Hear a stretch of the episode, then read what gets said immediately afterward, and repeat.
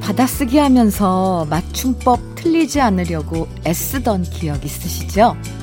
하지만 맞춤법 틀린 글에서 더 진심이 느껴지는 경우가 있어요. 바로 부모님이 보내주시는 문자. 쌍시옷이 제대로 써있지 않아도 받침이 틀려도 우리 생각하면서 한 글자 한 글자 누르시는 모습 생각하면 저절로 마음이 따뜻해지죠. 부모님께 먼저 문자 보내고 전화 걸어서 목소리 듣고 싶어지는 아침 주현미의 러브레터예요.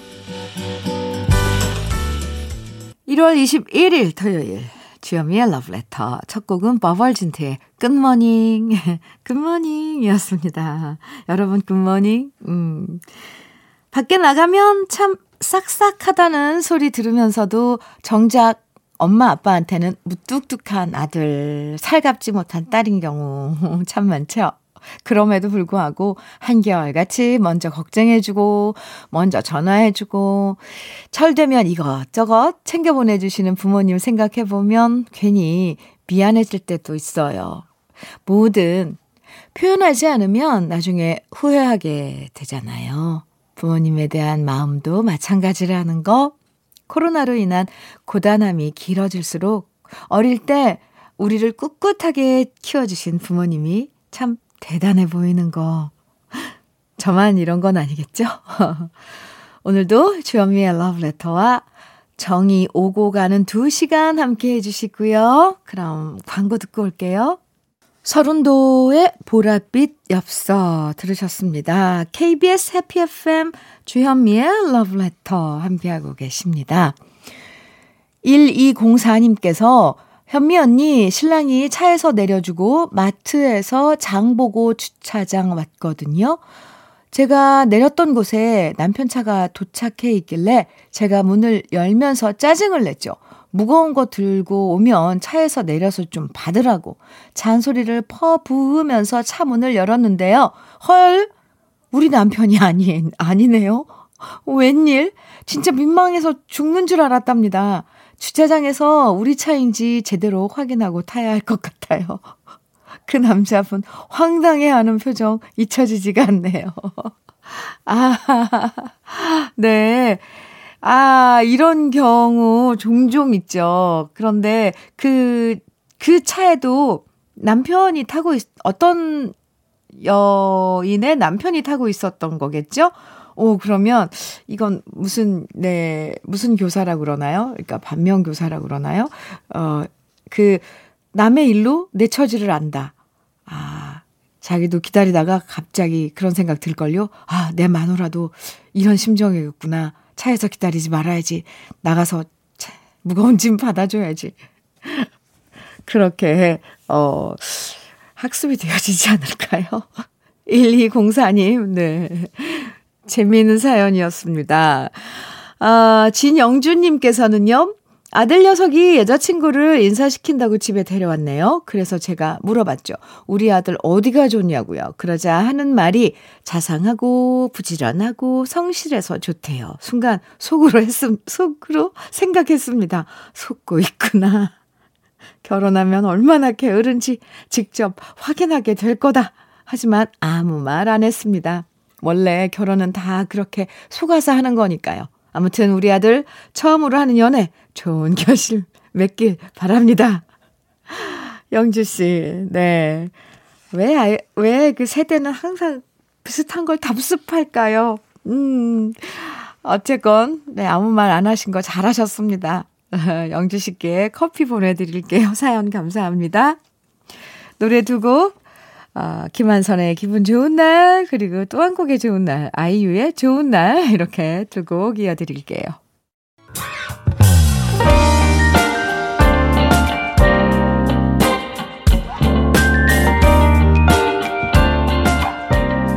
달콤한 아침, 주현미의 러브레터.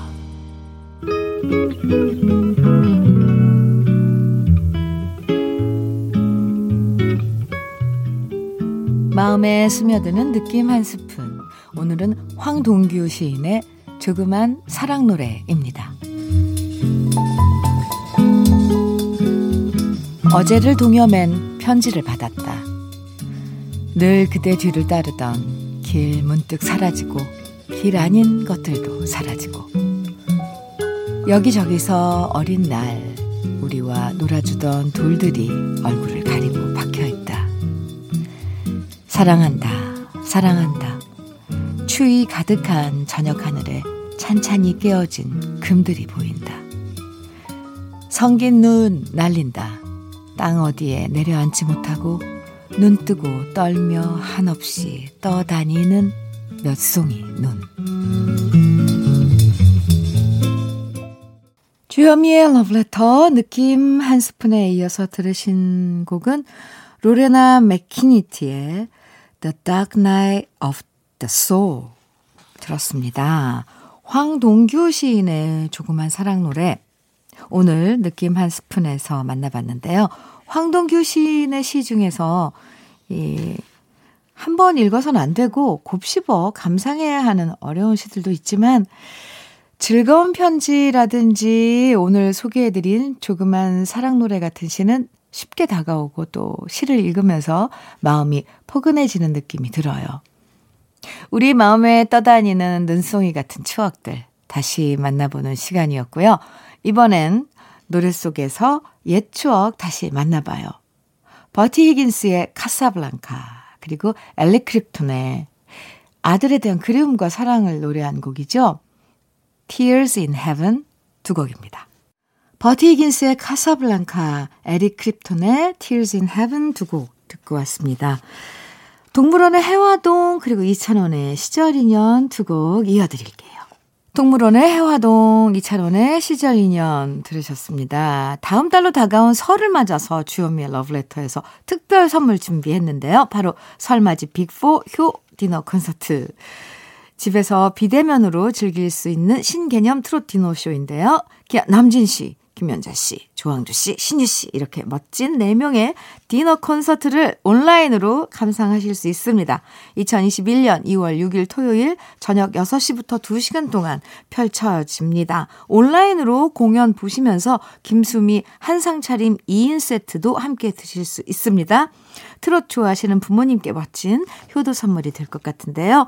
2021년 설맞이 빅4 효 콘서트 티켓 원하시는 분들은요. 말머리에 디너라고 써서 일요일까지 신청해 주시면 10분 선정해서 티켓 보내드립니다. 아, 보내실 문자 번호는 샵 1061로 보내주시면 담, 되고요. 단문은 50원, 장문은 100원의 정보 이용료가 있습니다. 당첨자 발표는 일요일에 홈페이지에서 확인, 확인하시면 됩니다. 우, 네. 노래 두 곡 같이 듣죠. 방주연의 당신의 마음, 문정선의 파초의 꿈. 방주연의 당신의 마음, 그리고 이어서 문정선의 파초의 꿈 두 곡 이어서 듣고 왔습니다. 주현미의 러브레터 함께하고 계시고요. 오늘 1부 끝곡으로는 우효의 꿀차 아, 들으시고요. 잠시 후 2부에서 또 만나요.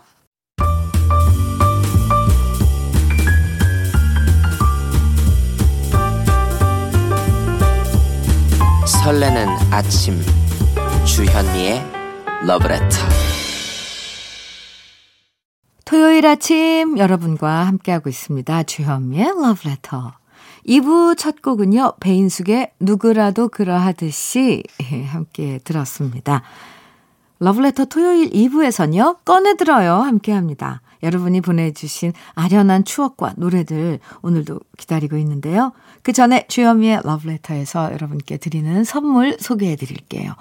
주식회사 홍진경에서 더 김치, 한일 스테인레스에서 five ply cookware 3종 세트, five ply cookware 3종 세트, 한독 화장품에서 여성용 화장품 세트, 원용덕 의성 흑마늘 영농조합 법인에서 흑마늘 진액, 주식회사 비엔에서 정직하고 건강한 real 참논이, 심신이 지친 나를 위한 비썸띵에서 스트레스 영양제 비캄, 두피 탈모 센터 닥터포 헤어랩에서 두피 관리 세트를 드립니다. 그럼 광고 듣고 꺼내 들어요. 만나봅니다.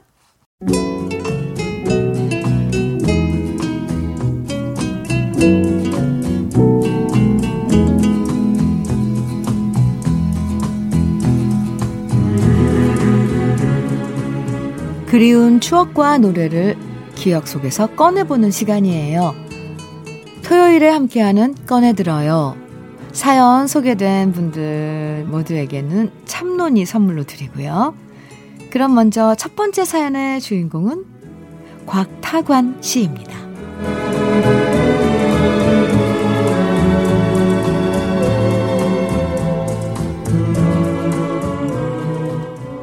저는 엄마가 일찍 돌아가셔서 할머니와 같이 살았습니다.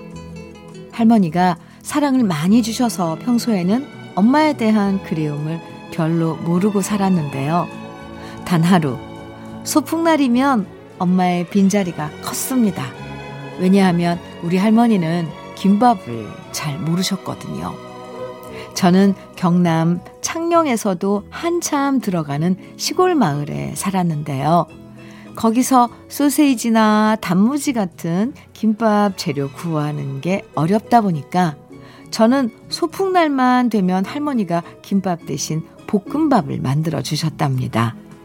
감자도 다져놓고 양파도 다져놓고 어떤 때는 김치도 종종 썰어 넣어 볶음밥을 해주셨어요. 그땐 김밥이 세상에서 가장 부러운 음식이었고요. 할머니가 해주신 볶음밥 대신 소풍날 김밥 싸우는 애들이 그렇게 부러울 수가 없었어요. 요즘은 세상이 좋아져서 김밥도 종류가 너무 많잖아요. 돈가스 김밥, 참치 김밥, 삼겹살 김밥. 그런 김밥을 볼 때마다 이제는 언제든 실컷 먹을 수 있는 김밥 대신 할머니가 정성스럽게 만들어 주셨던 소풍날의 볶음밥이 그리워지네요. 저를 키우느라 너무 고생하신 우리 할머니가 유난히 더 그리운 요즘 할머니가 좋아했던 노래 오랜만에 꺼내 듣고 싶습니다. 김지혜의 몰래한 사랑, 태진아의 선의의 가방, 그리고 최진희의 사랑의 미로.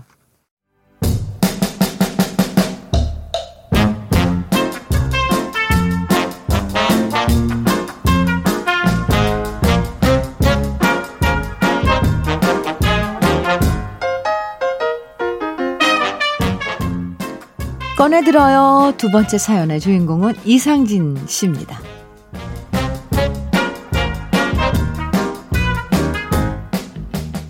어린 시절 부모님께서 맞벌이 하신 탓에 가끔은 부모님을 기다리다 잠이 들어 얼굴도 보지 못하는 경우가 많았습니다.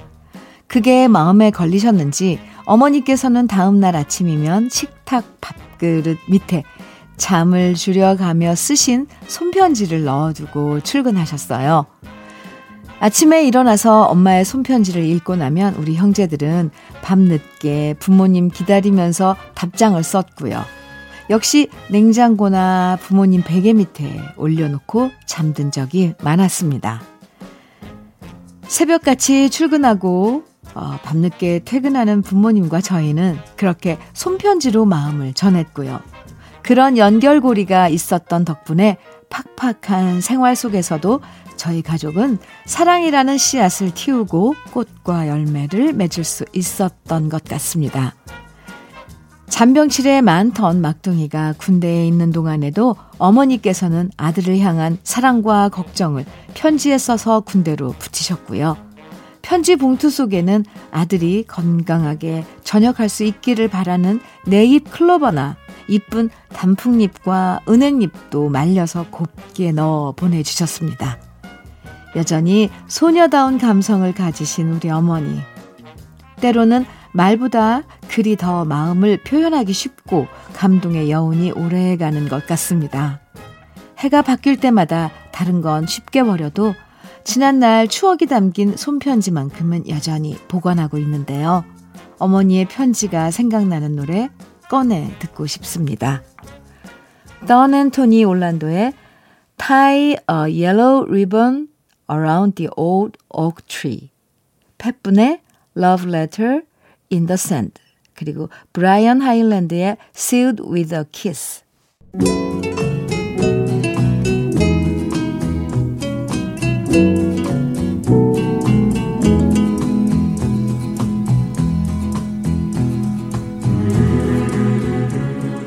꺼내들어요. 세 번째 주인공은 목영호 씨예요.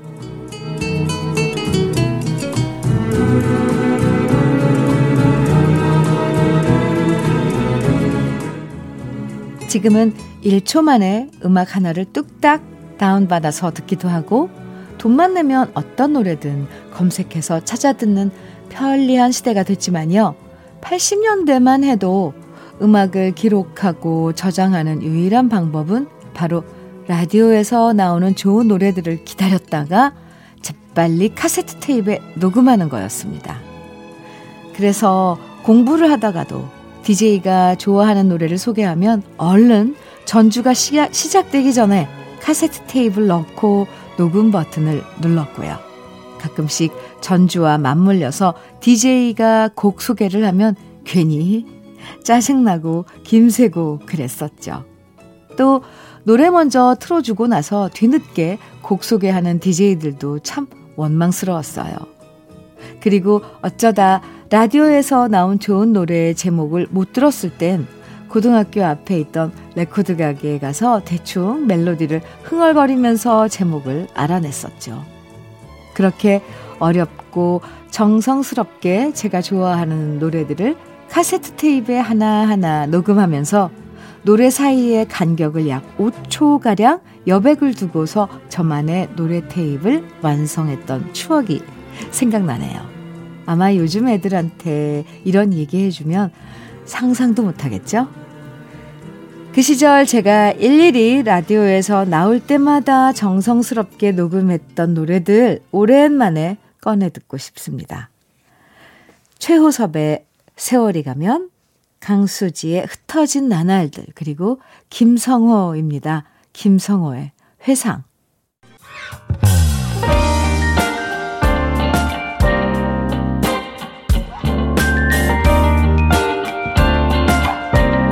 달콤한 아침 주현미의 러브레터 이상은의 언젠가는 들으셨습니다.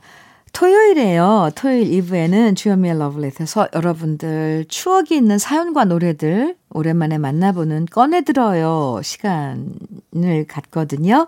아, 오늘도 함께 했습니다. 여러분의 추억이 묻어있는 노래들 주현미의 러브레터 홈페이지 들어오셔서 꺼내들어요 게시판에 많이 남겨주시고요. 오늘 소개해드린 세 분에겐 참론이 선물로 보내드릴게요. 아, 5342님께서 문자 주셨는데요. 주디, 저 요즘 홍삼 챙겨 먹고 있습니다. 서울 가서 취직한 딸이 매달 챙겨서 홍삼을 사서 보내주거든요. 오, 아들 녀석은 늘 돈 없다는 소리만 하는데, 역시 딸이 최고인 것 같아요. 돈 벌어서 자기 생활할 돈도 빠듯할 텐데 늘 이렇게 고향에 있는 엄마 아빠 건강 챙겨줍니다. 이럴 줄 알았으면 아들 대신 딸만 둘 낳을 걸 그랬나 봐요. 착한 우리 딸 주디도 칭찬해 주세요 하셨는데요.